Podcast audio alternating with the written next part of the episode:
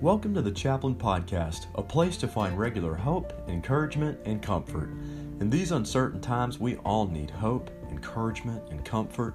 What better place to find it than in God's Word?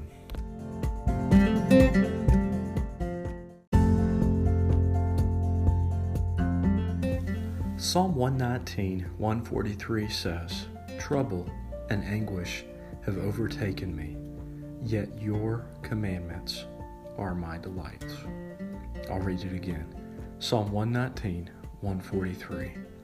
Trouble and anguish have overtaken me, yet your commandments are my delights.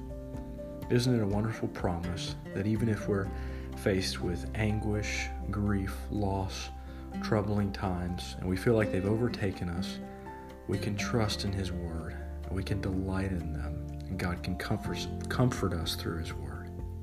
If you have questions or would like more material related to today's topic, please email me at chaplainpodcast at gmail.com and I will be happy to touch base with you.